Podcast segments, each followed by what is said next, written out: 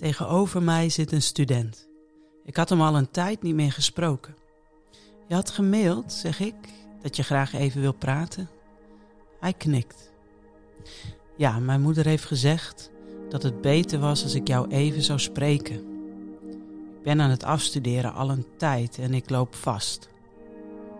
Als ik nu mijn afstudeerverdediging niet haal, moet ik een helemaal nieuwe opdracht doen. Dus ik heb eigenlijk nog één kans, maar ik kom niet verder. Ik loop steeds vast. En misschien komt dat ook wel omdat mijn moeder ziek is. Heel erg ziek. Ik luister naar hem en stel vragen. Hij eindigt met: Tja, ik weet het ook allemaal niet meer.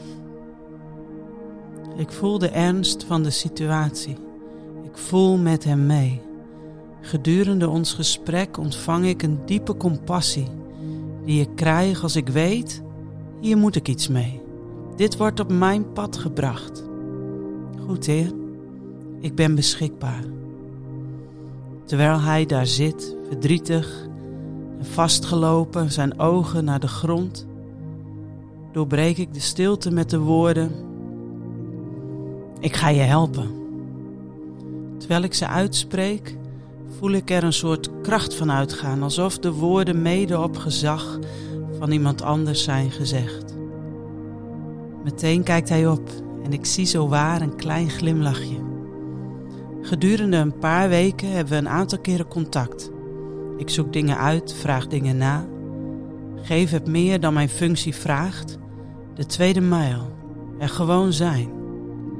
En ik zie hem stappen maken. Hij krijgt weer grip. Hij zet zich in naar zijn beste kunnen. Met zijn moeder gaat het steeds minder. De dag van zijn afstudeerverdediging komt. Samen zetten we alles even klaar. Hij is zo gespannen. Voor zijn gevoel hangt hier alles vanaf.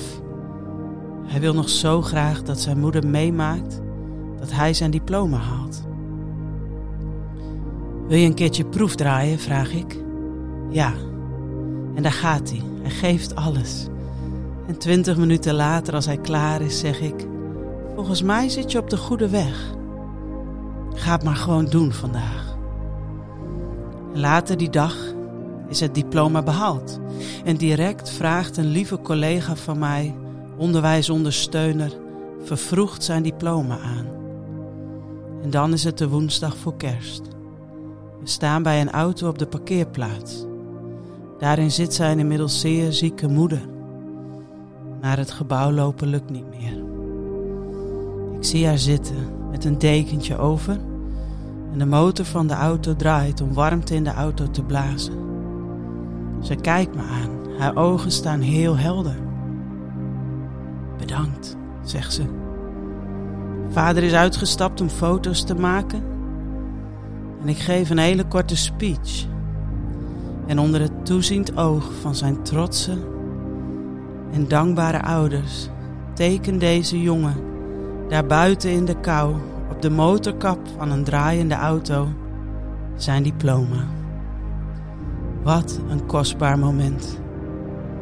Het is ergens zo verdrietig en tegelijk zo mooi, zo waardevol. We zijn maar met een handjevol mensen maar wat zijn we hier dankbaar voor? De jongen en zijn ouders voelen zich zo gezien en verbonden met elkaar. Voor wie mag jij er zijn? Wie brengt God op jouw pad?